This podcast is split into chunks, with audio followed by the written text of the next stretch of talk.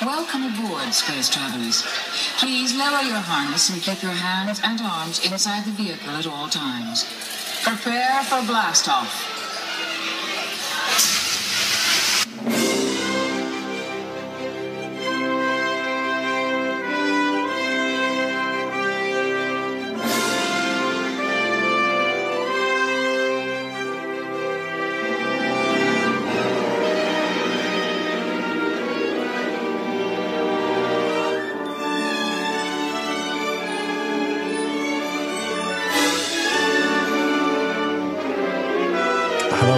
to another episode of Discover DLP with myself, Nick. and myself, Paul. I almost bodged that up. It's not hard, did is it it? a week ago. It's not even that I forgot it. It was just trying to say it. I don't. It's not even a hard title to say. It's one of the easier ones. Yeah, we should really do some more tongue twistery podcast titles. Hmm. Let me have a think about that. Anyway, enough about tongue twisters. We're not here to talk about that. Uh, P Dubs, what, what have you brought me here to talk about besides Disneyland Paris? Well, coronavirus, really, Ah, corona. sadly. As, as if uh, you know, no one's talking about coronavirus. No, not at all. You might have to explain to people what it is. uh, yeah, well, um, it's after you've drunk too much beer. No, not really. Corona. yeah. So the reason why, and I know we only recorded like a week ago, um, and said we might get another episode out this this month. Well, to Um, be fair, I, I'm not sure when this episode's going out. No, it could go out tonight. It could go out in four days. And to be honest, time is just not a good construct when you're doing a podcast because anyone can listen to it any time. But No. yes, we did only record an episode last week. yeah, um, but we felt today there was considerable changes at, at Disneyland Paris because of coronavirus that kind of warranted us talking about it um, in a bit more depth than we have on any of the shows. I think. Um, mainly because this is the, the first park that we talk about that's really been affected in a major way. Um, Hmm, I don't know about that. I mean, three parks closed. yeah, but how often do we really talk about the Asian parks? Well, I, I mean, on this podcast, no, never. Yeah, but I mean across the, the network, no, we, no, it's- it's not like we concentrate on them. No, it's very true. And I, I think what's interesting in this instance compared to those, you know, it was, it was a very flippant comment because, you know, those parts closed. Yeah. They just said because of what is happening, um, we are closing these parts. And it was unprecedented because, you know, I can think of a handful of times that I know Disney parks have, have closed Yeah. um, in the Western world. Um, Asia's a little bit different because um, I remember Tokyo Disney closing a few years ago because of an earthquake that struck. Yeah. Um, and because of damage, uh, they had to close for a bit of time. Um, Disneyland Paris, though, I can think of probably about a handful of times it's it's ever closed. Um, you know, the weather, really bad weather being one when it snowed really heavily. Um, just after the um, the terrorist attack in, in Paris a few years ago.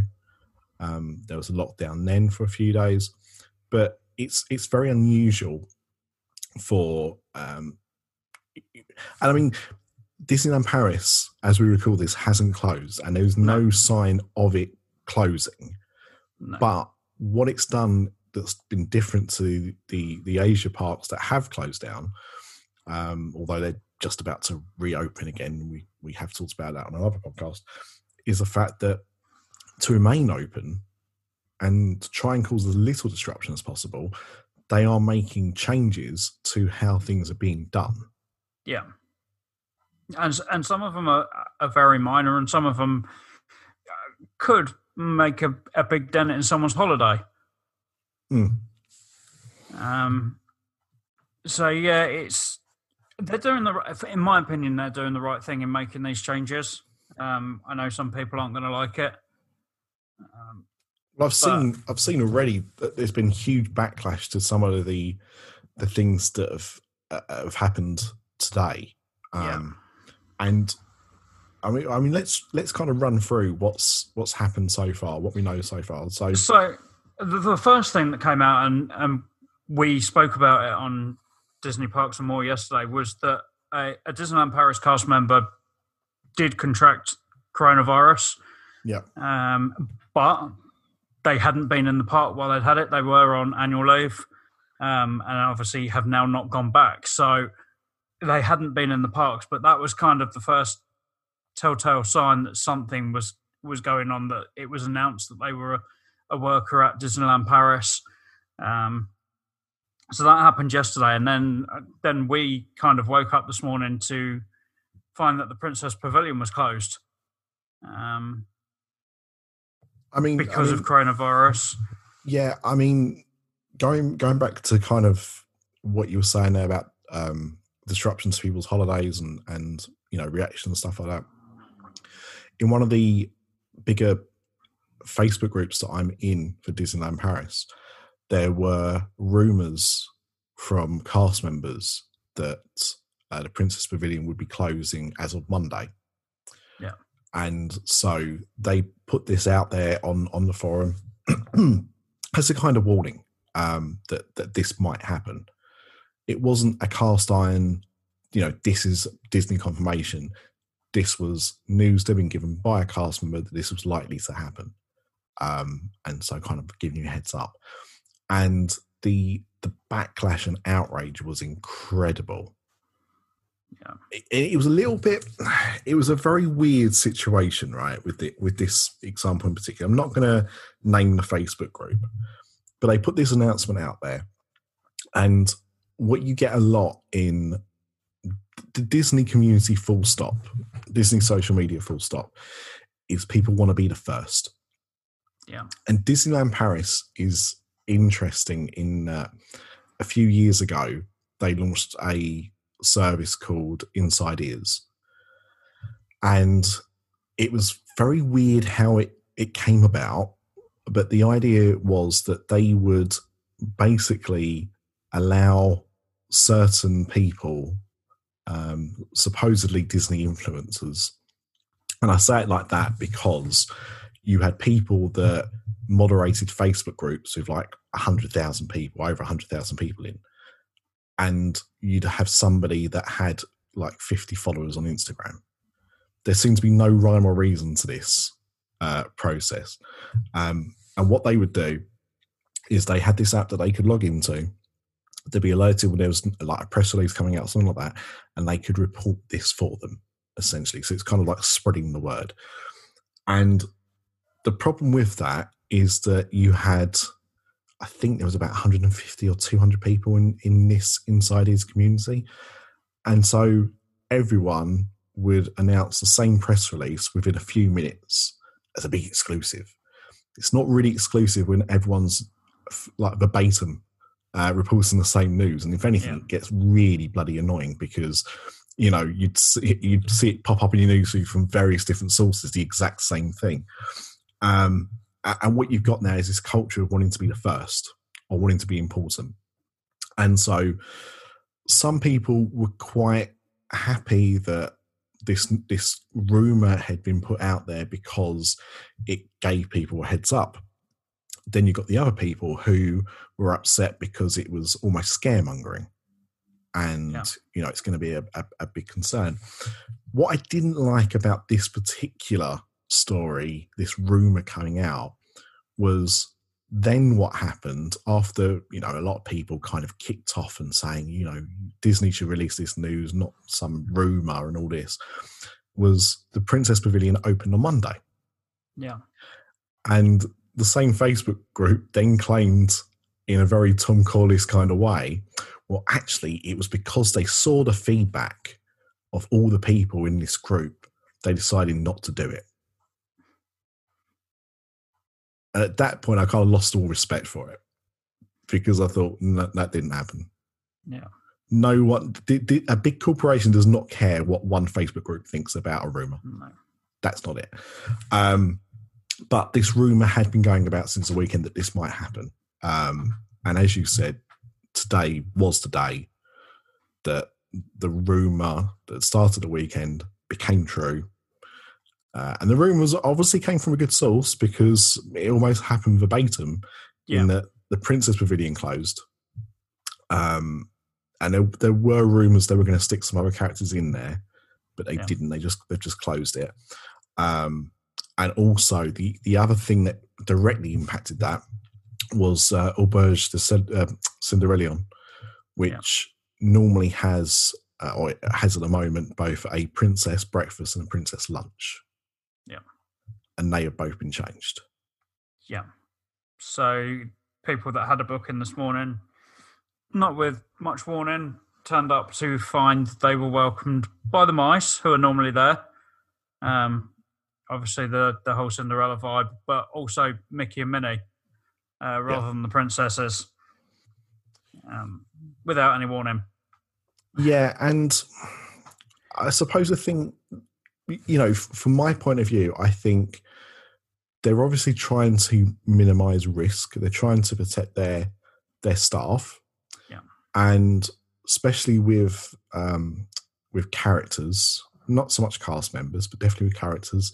You know, people like to get very close to them, um, especially the kids want to give them a cuddle and, and everything like that. And when you're a face performer, and by that the term there is for somebody that is a playing a character, playing a role, but is not wearing a elaborate mask or something, um, they're obviously at risk, and that is the princesses. Um, you know, they're, the- they're the most famous ones for that. Um, especially this time of year, there's there's not really any face villains out. It's normally just princesses. So, I, I did the princess breakfast, as you know, a few months ago Yeah. And we picked that specifically for uh, the princesses being there.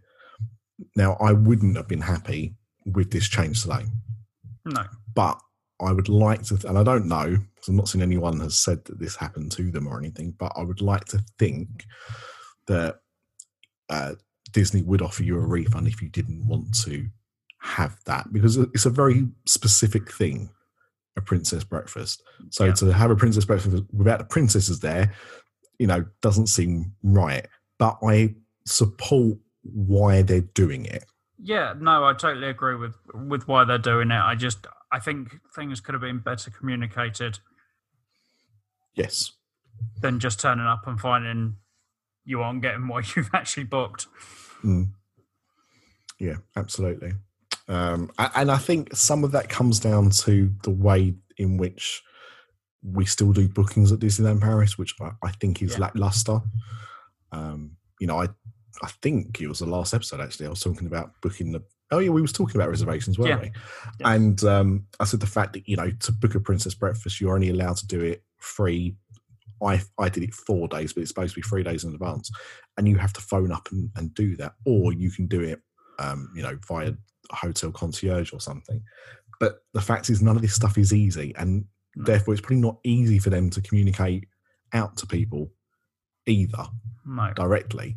So I I get that it's not easy to let people know in advance, but then that's their own shortcomings for having a, a product that doesn't work properly. They should, you know, you should have an app which you can have your bookings in there, and you can, you know, cancel them, change them, whatever, and they should be able to notify you if there's any changes as well. And we don't have that yet, so No. No, definitely that there's definitely work to be be done on that side of things. there's a few other things uh, as well that have changed. That I don't know how many of these Yeah. you you know, and if there's any that I've missed out, please fill me in. But um, the the pre-show to Buffalo Bill's Wild West show um, had also been uh, cancelled. I Well, it had been one. changed. It had been changed. So um, it's now in the main auditorium. It used to be, in, or it was in the bar area, Right. and I think you could meet Mickey Mouse there. I'm not sure of any other characters, but um, they had Mickey in his like Western outfit. Um, that that was uh, stopped today. Uh, Mickey and the Magician is limited to 900 guests. Yes. Again, this is because of the government restrictions they put in place about um, uh, people in enclosed spaces. Um, so I thought that was quite interesting. I, d- I don't know how many people it normally they normally get through. in a day anyway. Um, no. So that's that's an interesting number. Um, also, Buffalo Bills they've reduced uh, they've re- reduced it to 800 people um, for a sitting, and again, I'm not sure what the capacity is for that. Um, I, I've never been in there. no, I, I mean, from from what I've seen of it, it, it doesn't look huge. No. So I'm guessing it, it might sit about a thousand people. I'd be surprised if it's much more than that. Um, but again, that's that's been reduced down. What they have done is, uh, with going back to the, the princesses, is they have put on a new parade Yes. Called the Princess Cavalcade, which I, I saw some pictures of today actually, and it actually looked really good. Yeah. Especially with saying they've knocked out relatively Yeah. quickly. And the fact that they're having to use an old parade float for it, which is Hmm. quite clearly from spring into spring. Yeah, but it works. Yeah, it does. It works. Um, and so I completely, and I do sympathise with people that are there now, especially those with, uh, you know, young girls that are desperate to meet princesses. Um, but you know, you've you've got to you've got to think about why this is being done. This isn't a cost cutting exercise. You know, we've talked before about you know ways that Disneyland Paris can cut corners and, and stuff like that. This is not it. No. You know, this this is not uh, you know in order to purposely disrupt things. This is trying to you know keep people safe and and healthy, uh, and especially their their own cast members. Um, so I I completely get it's disappointing, but at least they're still out. Yeah. You're still getting to see them, which is which is a plus point. Yeah, I think so. Um, also, uh, a few other things as well. Uh, single rider lines are closed. Yeah. Uh, that's across the board. Um, I, I believe that's that's every attraction that's got single rider uh, has had that um, stop for the moment. Um, the attraction AC is uh, pulling outside air. Not, sh- I suppose. It's to stop the, them using recycled air with someone that Yeah. could possibly have coronavirus. At least it's it's pushing that air out Yes. Um, and bringing in fresher air. Yeah. Um, disposable cutlery back out at the buffets. I thought was interesting. I, I suppose in a, in a way that makes probably more sense than most things because you know the one way that we know this virus spreads is you know um, via your mouth. Um, Yeah. So by you know people using cutlery that's then being washed, even though it's being washed, there's still uh, time for that to get in contact with people and for that to spread. So I kind of I, I get that. You know, obviously disposable cutlery bad. We know disposable cutlery is bad. Um, but again, it, it, it, it's to try and uh, be better for people. Um, additional cleaning of strollers. So I'm assuming that uh, is from the the rented strollers that Yeah. you can you can have in the parks. Not everyone's strollers they leave outside attractions. Mini car wash, push the kids through. just a, just a pit crew going around outside like it's a small world, going, oh, just pull the buggy up, better give it a clean. Um, and also, Billy's Billy Bob's dance floor is closed. That's the least surprising for me because that Yeah. gets very busy and it's very small. So that that makes sense. Um, I get I get that completely. Well, that is one of the attractions of Billy Bob's, um, you know, it- it's it's it's for the reasons we've we've mentioned, and you know, for me, all in, um, I think it's it's better if they can keep the parts working and operational. Yeah. Um, if it means that a few things have to change in order for guest safety to be prioritized. Yeah. Otherwise, it is, it's going to be a case that they are just going to close them. Yeah. And they, they uh, they're at least trying to find a way around that at the moment. Yeah, and and obviously this is what we're going on to talk about uh, in a second, but about you know transport and holidays and stuff like that. You know, with the way that people book holidays, unless you've got a package booked via a, an ATOL protected travel agent, um, or you booked with Disneyland Paris Direct or something like that, if if they close the park, there's every chance you won't get all your money back that you spent Yeah. on your holiday. Um, you know, if if if they do, this is a big if, but if they do close the parks down uh, for a period of time, if you booked a holiday via a travel agent, um, you'll be protected for that. They will probably reschedule you or, or offer you a refund depending on their terms and conditions, but you won't be left in the lurch. But if you've booked your holiday separately, and a lot of you know, especially annual pass holders do that, um, you know, you might end up not being able to do anything about it. Yeah. And the other thing that's interesting this week, as we as we record this episode, um, it's still going ahead. It's uh, that really awful soiree Yeah. they're having. Um, so as we record this, and we're recording this on on Tuesday, um, the soiree is on Friday. Um, it's it's still going ahead. That could change by the time this episode comes out. Um, but there's been no mention that they they will do, and I think because it's going because it's a privacy private event, uh, private ticketed events, um, and obviously there- are numbers of people that are going to it, it will probably be fine. Yeah. that's probably the best time to go. Yeah. It's likely it's going to be a bit quieter. Yes. Yeah. Anyone that's sitting on the fence or anyone that doesn't mind losing their 50 odd euros they spent on a ticket will stay away Yeah. um, and everyone else will still go. But it's going to be less people than at any other point during the day, probably. yeah. So, um, yeah. So, so some interesting stuff going on at the moment. I think it's safe to Yeah. say. Yeah. Yeah, definitely. And and hopefully they'll continue as they are. Yeah. Yeah. I'm sure they will.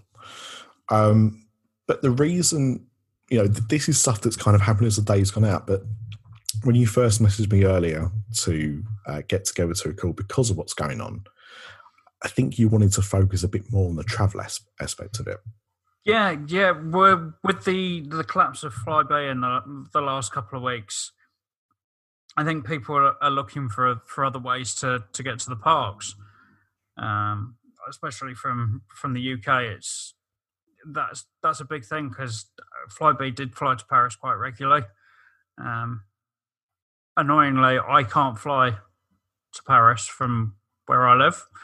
Um, it's a pain. It's at least two hours travel to get to an airport that flies to Paris anyway.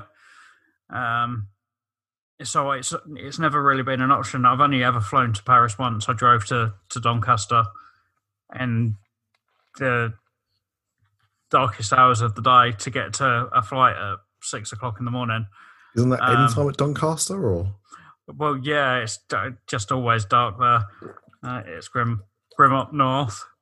Um, so it's never, yeah, it's uh, it's never really been an option for me. I, I did that for the first race weekend, but since then it's it's always been easier for me to to get to London and and go that way than it has been. So yeah, it's just uh, I really kind of wanted to discuss the different options because I know you've gone a few different ways and I've gone a few different ways Hmm. um, to to get to Paris. So yeah, there's there's definitely a few different ways people can get there.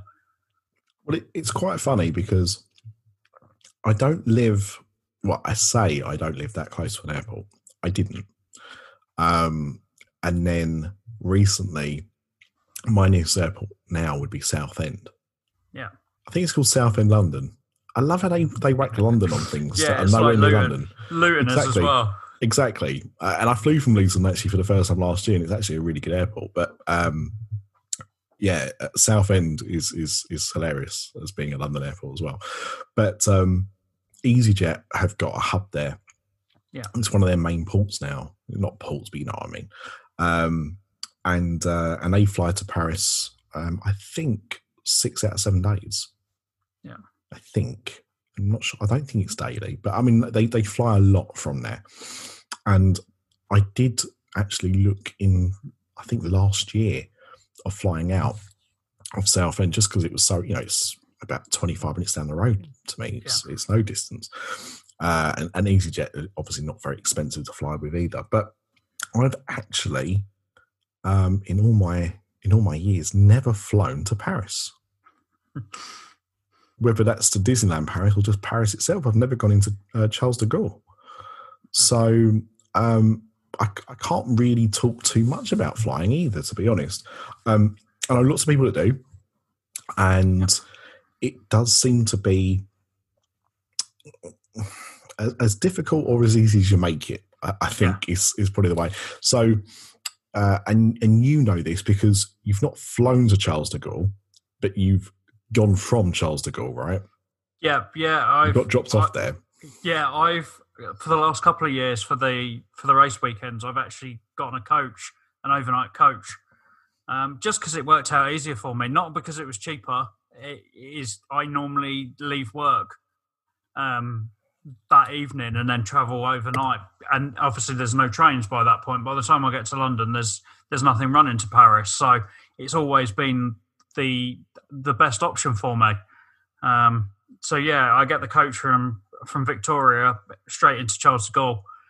Um, now I know a lot of people go to Charles de Gaulle and they get private transfers and and get on the the magical shuttle um, that that Disney run.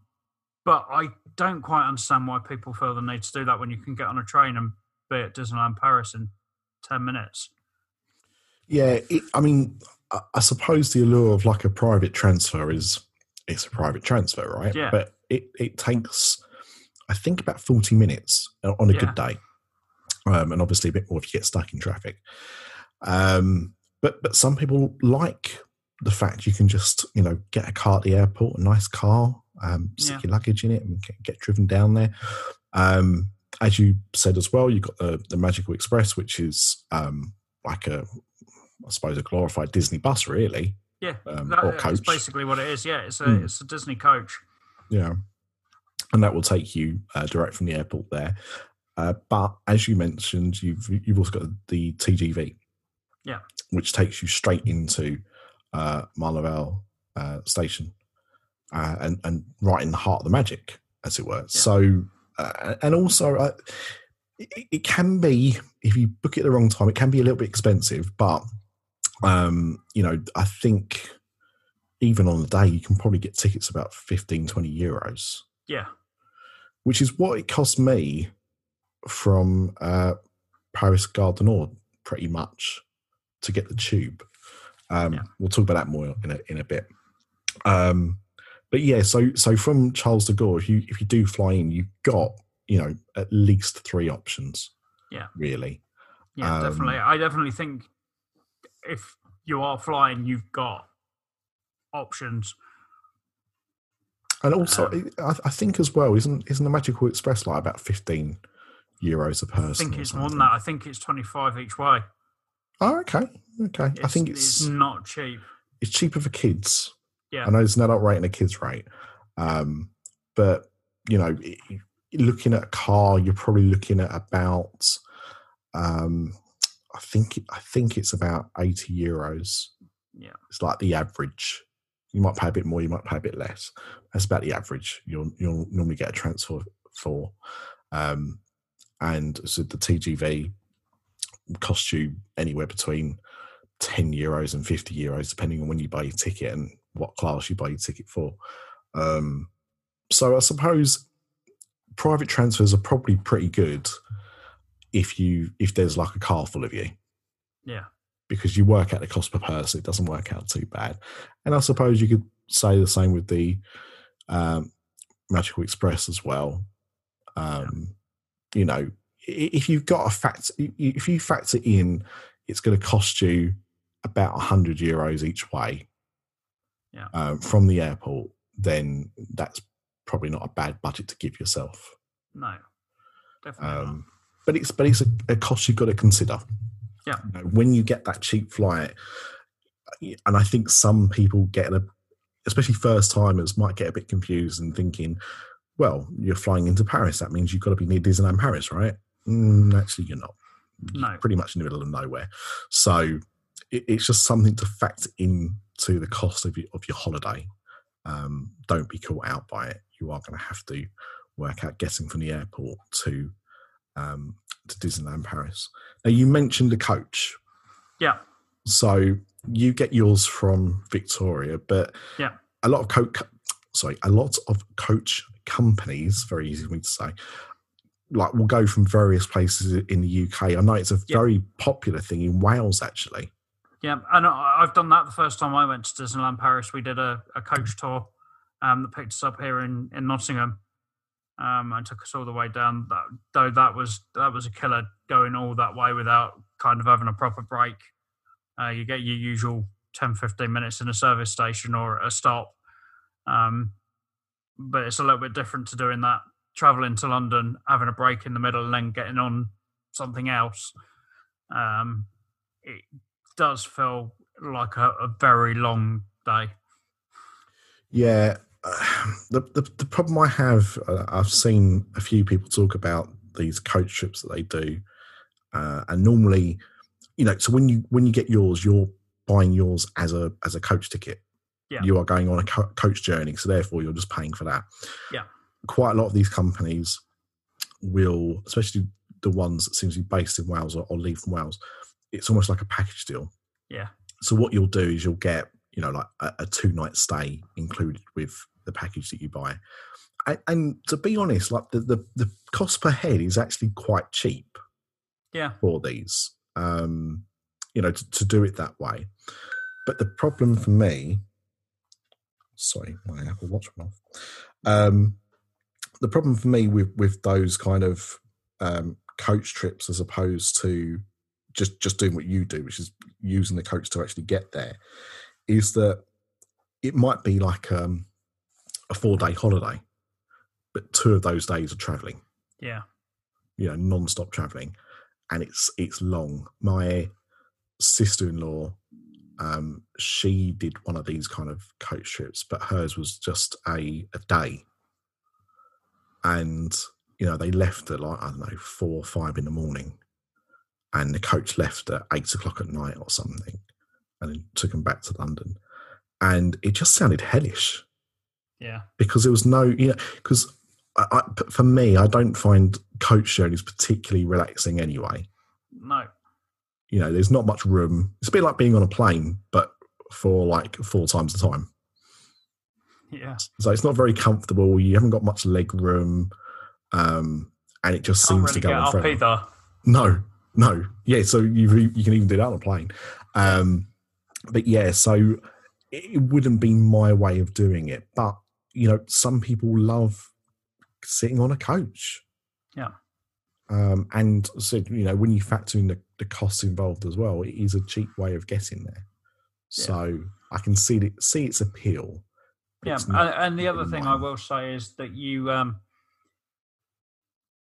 you, there's two ways of getting over to France as well, um, and I found both ways with the with the coach. Um, first time I went, we got on the the tunnel, Mhm. we got on the train, um, and that was fine because obviously it doesn't take very long. Mm. Um, the second time I booked exactly the same coach, um, and it said, "This is the time you'll get there," and it, it looked at and it, it looked like it was the train. Um, I then maybe three months after I'd booked, uh, they changed the time. They brought the the leaving time forward. I thought I didn't think anything of it to be honest, um, but then found that we were actually getting on the ferry, um, which I wasn't prepared for. I, I don't particularly get travel sick, but for some bizarre reason, I don't know whether it was because it was at night uh, and I was tired and I, I wasn't expecting it, but I didn't feel great on it. I have to be honest, and that's it's kind of put me off doing it this year. And in fact, I've just booked Eurostar both ways this time, Mm. um, mainly because I'm going for the whole weekend. This time last year, it was only for a day, uh, for one night, and then I came back the next day. Um, so I've got a bit more time. I'm I'm going to train it down and get the direct Eurostar this time. Yeah. Um, I, I know what you mean. The, the first time I ever went to Disneyland Paris was before the Eurostar. That's how old Yeah. I am. and uh, we had to get uh, trains and, and uh, we got a ferry across from Dover, I think it was at the time. Yeah. And uh, it was the first time I'd ever been on a ferry. I mean, no, actually, that's, that's a lie. I've been on the uh, the Isle of Wight ferry. yeah, that's about as far as I've gone most of the time on ferries. but that journey across the uh, the sea, the channel, was just awful. Like Yeah. it was the worst. I'd never uh, experienced travel sickness before until that, and I was I was like nine or or whatever. But yeah, as I said, I've been on other ferries and stuff like that, and never had a problem. But that was rough. That sea was rough, and we're you know we're talking July, daytime in July, so you didn't, you know, the weather wasn't awful or anything like that. It wasn't like a storm, but the boat was just all like people were sliding. Yeah, That was my memory of it. People were sliding. It was so bad, and I was just like, you know, from one wall to the next. It was just, just awful, just sick the whole time. Um, and then, uh, yeah, we had to go on another train, and it was like an old-fashioned train. It wasn't a steam train, but you know, it felt like an old-fashioned train. Um, and then we that took us into Paris, and then we had to get the tube the rest of the way. It was it was a weird experience. I I remember bits and pieces of it because again I, I was quite young, but it, it, that was a that that took a whole day. Like we got to the hotel at night, probably about seven eight o'clock, and we'd set out at about seven in the morning. So traveling to Disneyland Paris has come a long way since then. yeah, That's for yeah, sure. definitely. Eurostar made a, a, a big difference. And let, let's talk about Eurostar.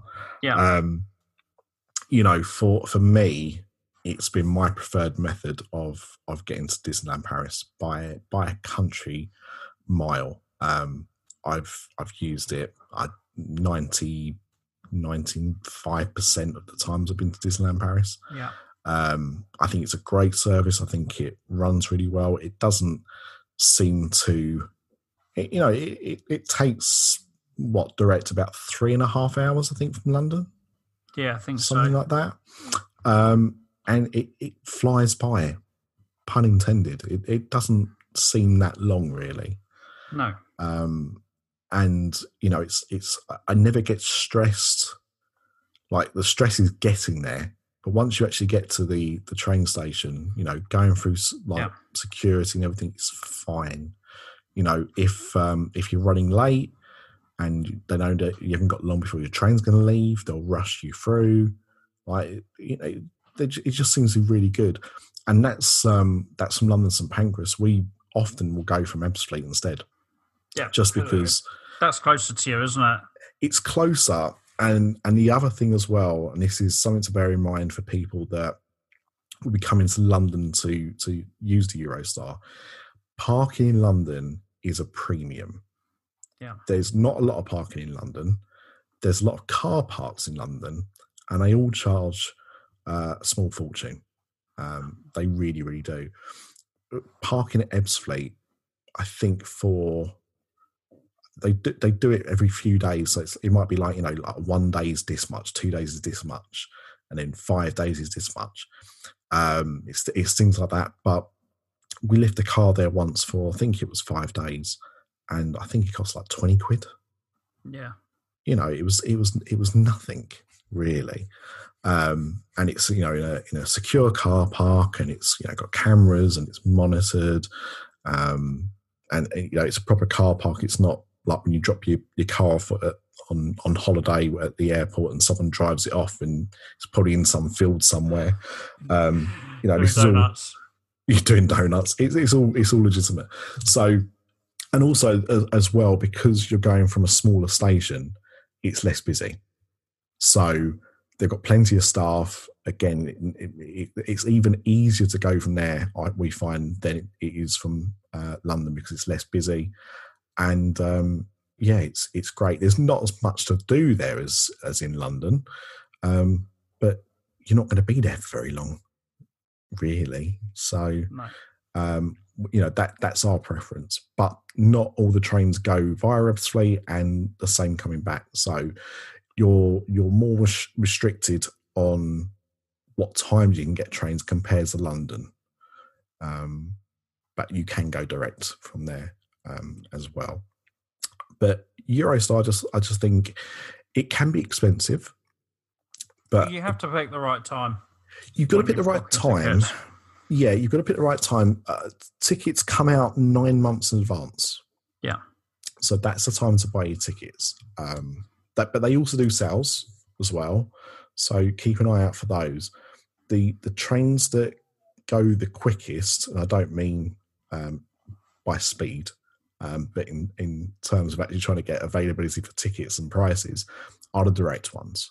Yeah. um, They come first. be. They they Yeah. come out before the indirect ones.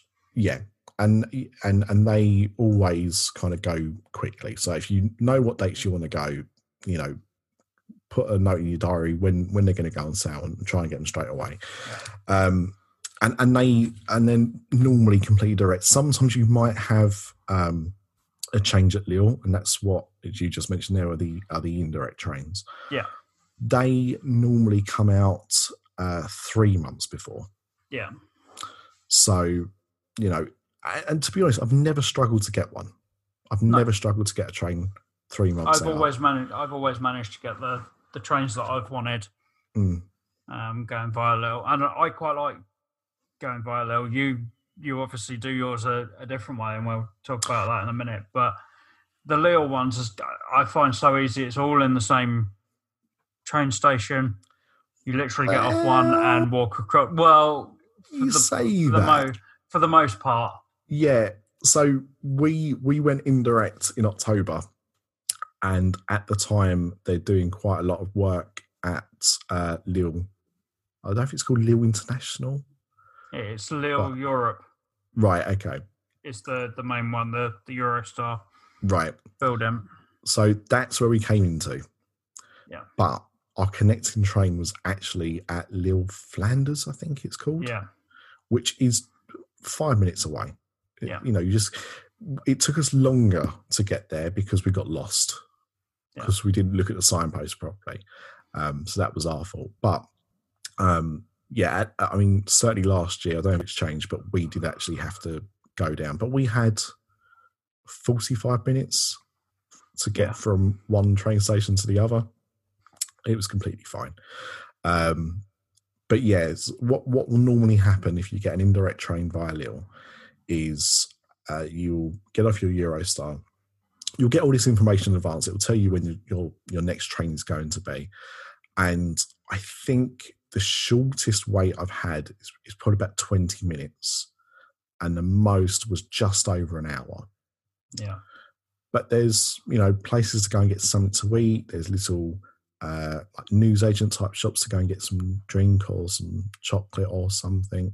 Um there's a you know a few bars if you want to get a proper drink. Um you know there, there- there's things to do there. So even though you've got to wait for your next train um it, it's fine. The only thing i don't like about indirect trains and especially uh, the ones you get at uh, Lille International um, or Lille Europe are it is the fact that when those trains pull in, you've got about four minutes, yeah, and that's everybody getting off with their luggage and you getting on with yours. And depending on your your situation at the time, it can be really easy or really stressful. If it's me on my own, it's very easy because I've just got a little case with me. We did it one time and we had a buggy as well as suitcases, and it was a bit of a panic to get us on. yeah. Um, and, and that's why my wife said she would never do it again. yeah, When but we went when Sam was what he was two, Mm, um, and we had everything like the, the buggy, big bags of stuff, all sorts of things. And she was like, "I'm never doing it again." But the last time we went, he was bigger. We didn't take a buggy with us. We rented one once we got there. He was what five? Yeah, Hmm. just turned already just turned four. Can't remember. Um, but that was fine. We had no issues that time.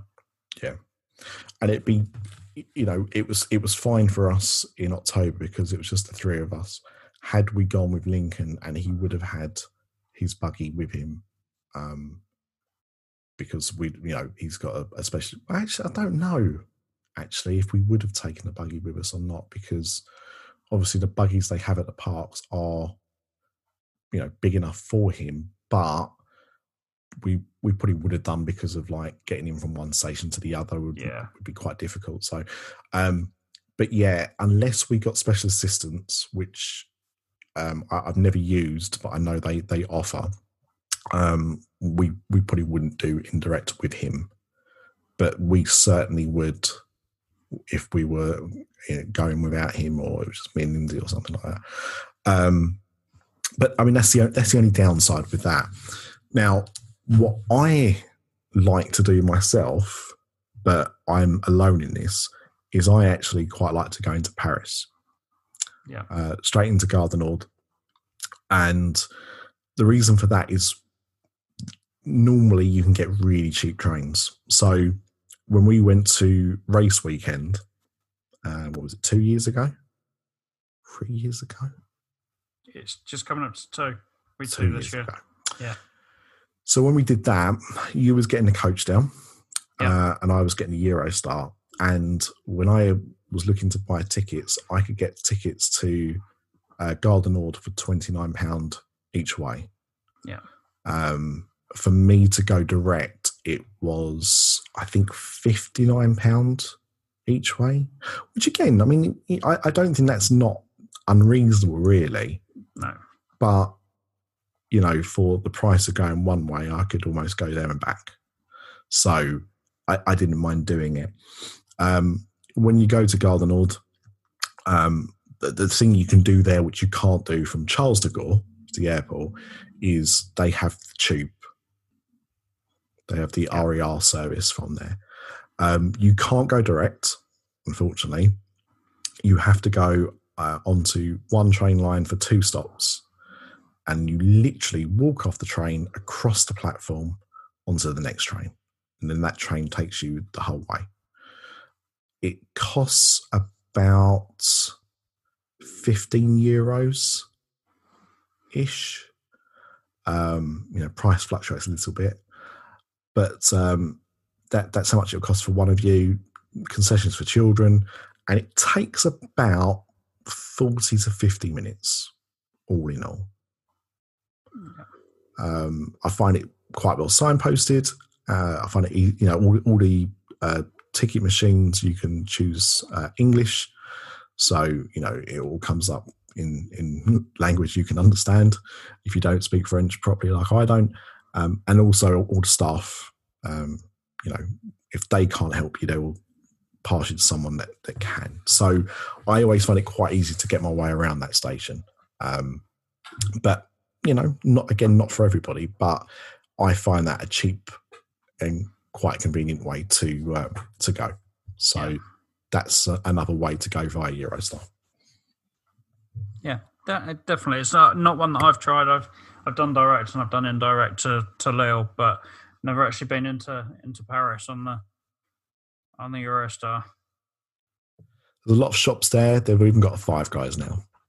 Uh, Mhm. not not that I could eat there, but there you go. Um, and I think that leaves us just with one last transport option, doesn't it? Yeah, Which is uh, Drive. yeah, Um, that's not the French for driving. I don't even know what I was saying. Um, now, this seems to be quite a popular option for a lot of people in the UK because, like you mentioned earlier, not everyone lives near to an airport that flies to Paris. yeah, Um, and also, you know, the, the, the further you are away from London, the more time it takes you to get to London and the added expense. You know, you might want to have, you, you might need to have a hotel for the night. Yeah. Um, you're going to need to find somewhere to park. So it's all these things on top that that make the whole day more expensive. So uh, a lot of people decide stuff all that. I'm going to drive, and I've I, I only recently did it for the first time. I went in a in a car group uh, about a year ago. I think the first time, or just over two, just before Christmas, was the first time, and then we did it again last April, I think it was. And um, you know, we we all got in a car. There was uh, three of us in the car. No, four of us in the car. Um, I think five the second time. Um, but we had enough room in the car; it was fine. Uh, the drive from where we were going from, it took about an hour or so to get to uh, Folkestone to um, shuttle to get on the train. It takes about half an hour to cross once you get on the train, and then it's about three and a half hours once you get off the train.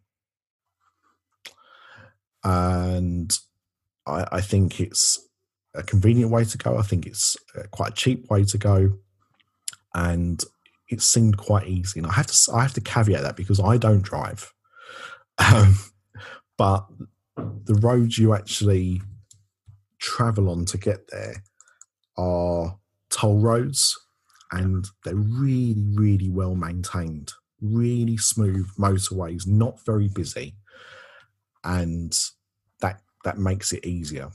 And if you factor in all the time and everything like that, it's probably not much different to driving to Cornwall or Scotland for a lot of people. Probably, probably a similar kind of distance as well. Um, especially because the biggest part of that you're actually on a train, so you're not Yeah. actually driving across the sea. Um, but uh, the tolls cost about twenty five euros. If you hit all of them, it's about twenty five euros. Might be a bit less if you, you know, take a different route and, and avoid some. You can't avoid them all. You've got, you've got to hit at least some of them. Um, so, you know, 25 there, 25 back, just just call it that.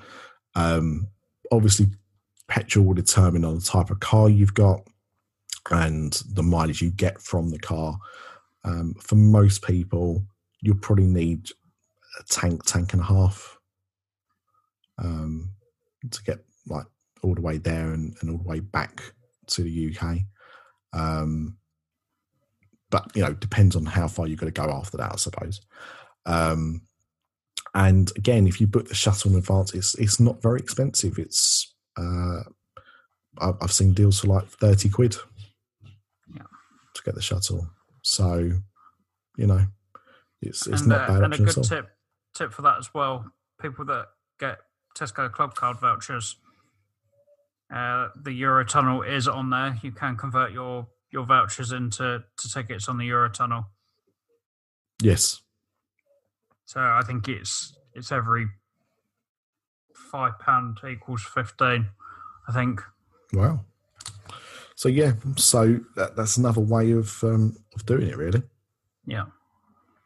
But um, yeah, and obviously you can get the ferry as well. Yes, rather than the shuttle. And again, when I've looked at that, the ferry and, and the shuttle are not normally dissimilar Yeah. in price. Yeah, definitely. So I'm actually planning on on doing the the Eurotunnel myself for a trip, either the back end of this year or or early next year, um, as the family, just because it, it gives us the option of going after after work and after school on a Friday evening. Um, yeah. And, and and also as well, the other thing which we didn't talk about is if you're driving, you know, you can take as little or much as you like. yeah, exactly. You can Fill the car up with uh, with all your all your merchandise as much as you want. That's it. Look, Sam, if you if you want to bring that home with you, it's gonna have to go under your feet. Yeah, just just how it is. Yeah. I dread to Yeah. think. I think we'll probably end up coming home with one of those giant stitches. you probably will do. Yeah, and I'll steal it from you. Um, but no, I mean, you know, I, I think there's many advantages for, for going in a car, and, and again, cost wise, probably one of the cheapest when you you break it down per person. Yeah. as well. Um, you know, when we, it's different for you because you're not going to charge Sam to, to to go, but you know, when we went in the car, we all paid. So Yeah. we, we split the cost of the shuttle, we split the petrol cost, we split the toll cost, and it, it doesn't cost much at all. So, um, you know, it was, it was still cheaper for me to to do that and pay out for all those things shared than it would have been for me to uh, get the Eurostar Yeah. uh, and park or something. So, um, yeah, it's it's not a bad way to go if you don't mind driving. But I said it's it's actually a, a nice drive. It's Yeah. a nice drive. Yeah, definitely. Cool. Was there anything else you wanted to discuss? No, I don't think so. I think that was that was it. We wanted to cover the the major talking points from the last couple of weeks. I think. Yeah, I just I th- I think you know because of what's happening at the moment, and as you as you mentioned, there, you know, like, companies like Flybe going under. Um, you know, people are having to replan their holidays. They might not want to get on a plane full of people right now. Um, same with Eurostar, but they still want to have a, a trip. So it's just exploring those other options that are out there. Yeah. Um, because there are quite a lot of ways to get there. I, Yeah, I can't think of another. Disney park that actually you've got that many options of getting there, really. No, not really. Uh, Tokyo has obviously got the, the bullet train. Hmm. Um, but the only other way is really driving. Hmm. For, for while you're there, there's uh, there's no other no other way of, of getting to that park. I'm surprised they haven't uh, opened a Hyperloop yet. It's probably the, the park you expect it to open at first, Yeah. right? yeah, definitely. All live like we're in Futurama. Um, well, hopefully, on the next episode, now we've caught up with ourselves, we'll be able to talk about more jolly stuff. Yeah, Not that this wasn't hopefully. jolly jolly, but do you know what I mean? Like, you know, we've we've had to talk about this because of an epidemic. Yeah. you know.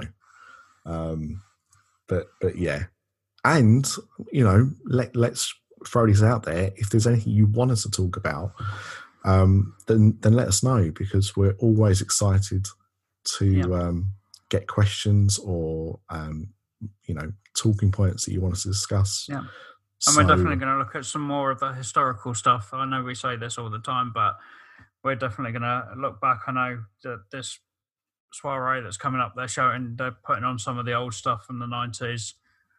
Um, I'm sure I read somewhere that they were putting on a, a show from the from 92 in, in one of the theatres for the soiree. Oh, if it's the timekeeper, I will cry. It's not the timekeeper. It was Thank it God was some, like some dance party that was probably in the the Hyperion Theatre. Oh, okay, Yeah, fair enough. Yeah, as long as it's as long as it's something like that instead, I don't, I, I don't mind. I, I don't have to relive that. But yeah, I miss the timekeeper. Anyway, we'll wrap this episode up. Thank you very much for listening. Obviously, thank you, P Dubs, as always, for for being here. no. Um, one thing I do know that we're we're probably going to have uh, on an episode soon is uh, our good friend Wendy at Magical Journeys, uh, Magical Journey Travel, because um, she had some questions asked about Disneyland Paris. So um, she might be coming on a, an episode sooner rather than later. It might just turn into an interview with her um, recorded another time, depending on if we can get our schedules to meet. Yeah. But I know she's expressed interest in coming on. So, um, you know, any questions on American listeners, especially, let us know because we'll be happy to answer any questions you've got. Yeah. But until the next episode, we will love you and leave you and uh, stay away from the coronavirus, but not the coronas. Au revoir. That's just a good point. They wouldn't, they're not touching corona in France, are they? They're probably just drinking No. 1664 or something. Yeah. Hmm. Let me hear you